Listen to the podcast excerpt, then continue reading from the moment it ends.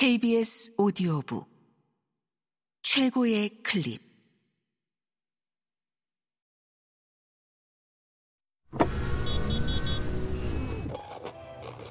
KBS 오디오북.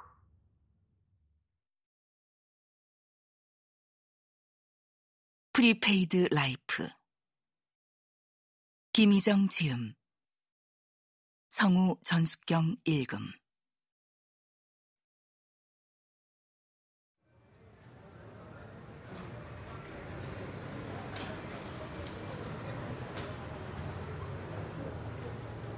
나는 매일 많이 까르니까 가티에 갔다.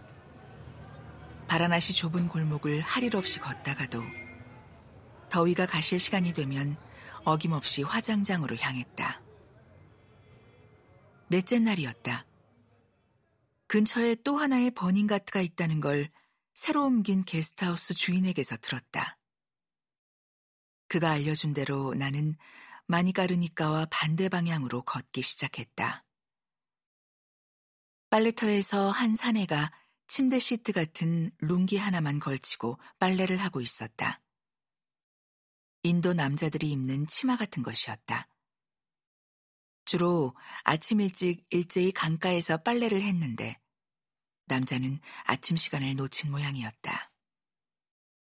사내와 10미터도 떨어지지 않은 곳에선 검은 소 다섯 마리가 강에서 목욕을 하고 있었다. 더위를 피해보려는 것인지 모두 목과 등만 내놓은 채 물속에서 나올 생각을 하지 않았다. 물에 젖은 검은 털이 진하게 반짝거렸다. 몇 발자국 떨어진 곳에선 한 청년이 양치질을 하고 있었다. 하리시 찬드라 가트라는 화장장이 나왔다. 작고 아담했다. 두 개의 가트에서 화장을 하고 있었다. 사람들도 별로 없고 더구나 관광객은 보이지 않았다. 막 화장을 시작한 시신이 솟구치는 불꽃 속에서 타고 있었다. 검고 동그란 머리가 삐죽 나와 있었다.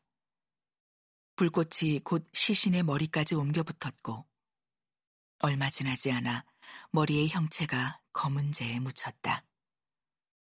화부가 향과 코코넛 덩어리를 던져 넣었다.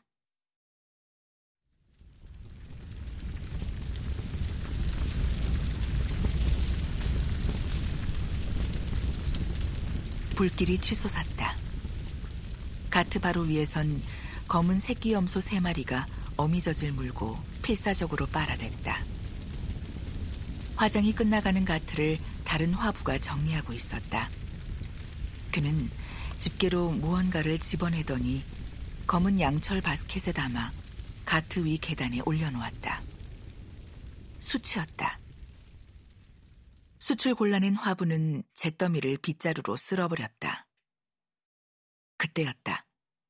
한 남자아이가 가트 위쪽에서 뛰어오더니 계단 위에 바스켓을 집어들었다. 화부가 아이에게 어서 들고 가라는 손짓을 했다. 아이는 수출을 들고 계단을 뛰어가 허름한 골목으로 사라졌다. 아이의 뒷모습을 멍하니 쳐다보던 나는 그제야 그 옷이 낯익다는 걸 깨달았다. 첫날 나를 모나리자 게스트하우스로 데려다 주고 돈 한 푼 받지 못한 그 아이였다. 체크무늬 셔츠가 유난히 눈에 띄던 아이. 나를 보지 못한 걸까? 재빨리 수출 들고 가는 아이를 보며 나는 왠지 서운했다. 어쩌면 보고도 모른 척 했는지도 모른다. 아니면 집에서 쌀을 씻어놓고 수출 기다리고 있을 엄마를 생각해 마음이 급했는지도 모른다. 나는 한 사내를 태운 나무가 다시 수치되어 한 가족의 밥을 끓여 입으로 들어가는 광경을 한참 동안 떠올리고 있었다. 강 건너 백사장으로 핏빛 노을이 지고 있었다.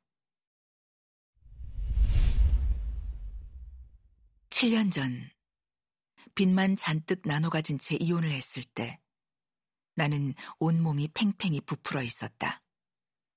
누구든 스치면 뵐 듯 날카로웠지만 새로 맞닥뜨린 세계에 대한 도전의식도 넘쳤다. 게으르기만 했던 삶에 대해 빚을 갚는다 생각하고 일을 하기 시작했다. 푼돈이라도 되는 일을 찾아 부지런히 일했다. 몸은 힘들었지만 내 삶을 스스로 책임진다는 만족감이 충만했다. 소설을 쓰는 게 사치스럽게 느껴졌다. 그러나 목뼈와 허리가 내려앉고 팔과 손에는 통증이 가시지 않았지만 빚은 좀처럼 줄어들지 않았다. 엄마와 아이와의 생활비를 버는 것만으로도 벅찼다. 허파에 바람을 잔뜩 채우고 호기를 부리던 모습은 사라지고 언제부터인가 나는 이젠 정말 가난한 이혼녀에 불과하다는 것을 깨달았다. 팔순 노무는 백화점 화장실에서 휴지를 잔뜩 뜯어서 가방에 넣어오고 아들은 식당 주방에서 설거지로 손이 퉁퉁 불어서 돌아왔다. 연체 고지서가 쌓여가고 얼굴은 점점 굳어졌다.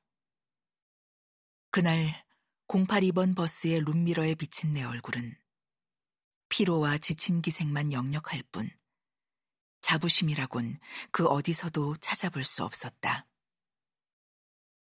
낭떠러지를 건너는 자의 긴장감조차 보이지 않았다. 살아있는 사람의 얼굴이라기엔 어떤 욕망도 남아있지 않았다. 나는 이틀 후 결제해야 하는 계좌의 잔액을 털어 인도행 티켓을 사버렸다. 비행기가 이륙을 하자 휴대폰에 전원을 꺼 배낭 깊숙이 넣어버렸다. 갑자기 무슨 인도냐는 노무의 의심엔 인도에서 한국과 인도 작가들의 세미나가 있다고 거짓말을 했다. 카드 회사에서 전화를 몇 번 했는지 확인도 하지 않았다.